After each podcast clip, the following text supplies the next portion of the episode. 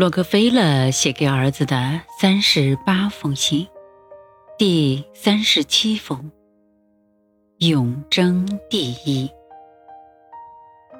亲爱的约翰，昨天我那位汽车大王朋友亨利·福特先生来拜访我，他对我透露了他的成功秘密：有野心的人才能成就大业。我很佩服这位来自密歇根的富豪，他为人执着，并且很有毅力。我们之间有着极为相似的经历，同样干过农活，当过学徒工，和别人合伙创办过工厂，最终通过自己的努力，成了这个时代的传奇人物之一。我一直都觉得，福特先生是一个新时代的创造者。他是第一个彻底改变国民生活方式的美国人。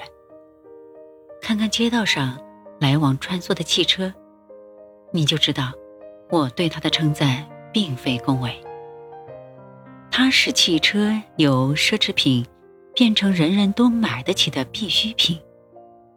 他的创造也给自己带来了巨额的财富。当然，我还要感谢他，让我的钱包也鼓了很多。一个人活着，如果没有目标、野心，那就像一艘无人掌舵的船，永远随波逐流，最后只能在失败与气馁的海滩搁浅。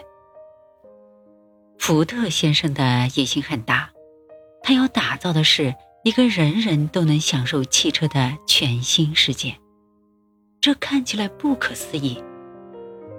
可是他做到了，他变成了全球小汽车市场的霸主，同时给福特公司带来了巨额的财富。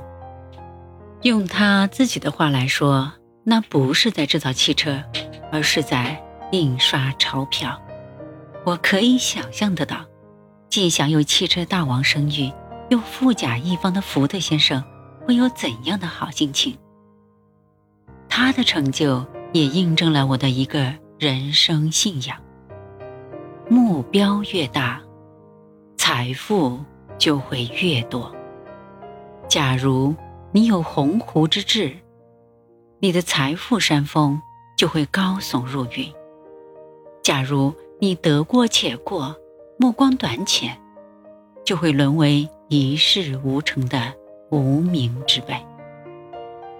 福特先生并不是唯一的汽车制造商，比他实力强大的汽车制造商并不少，可他们当中有很多人都破产了。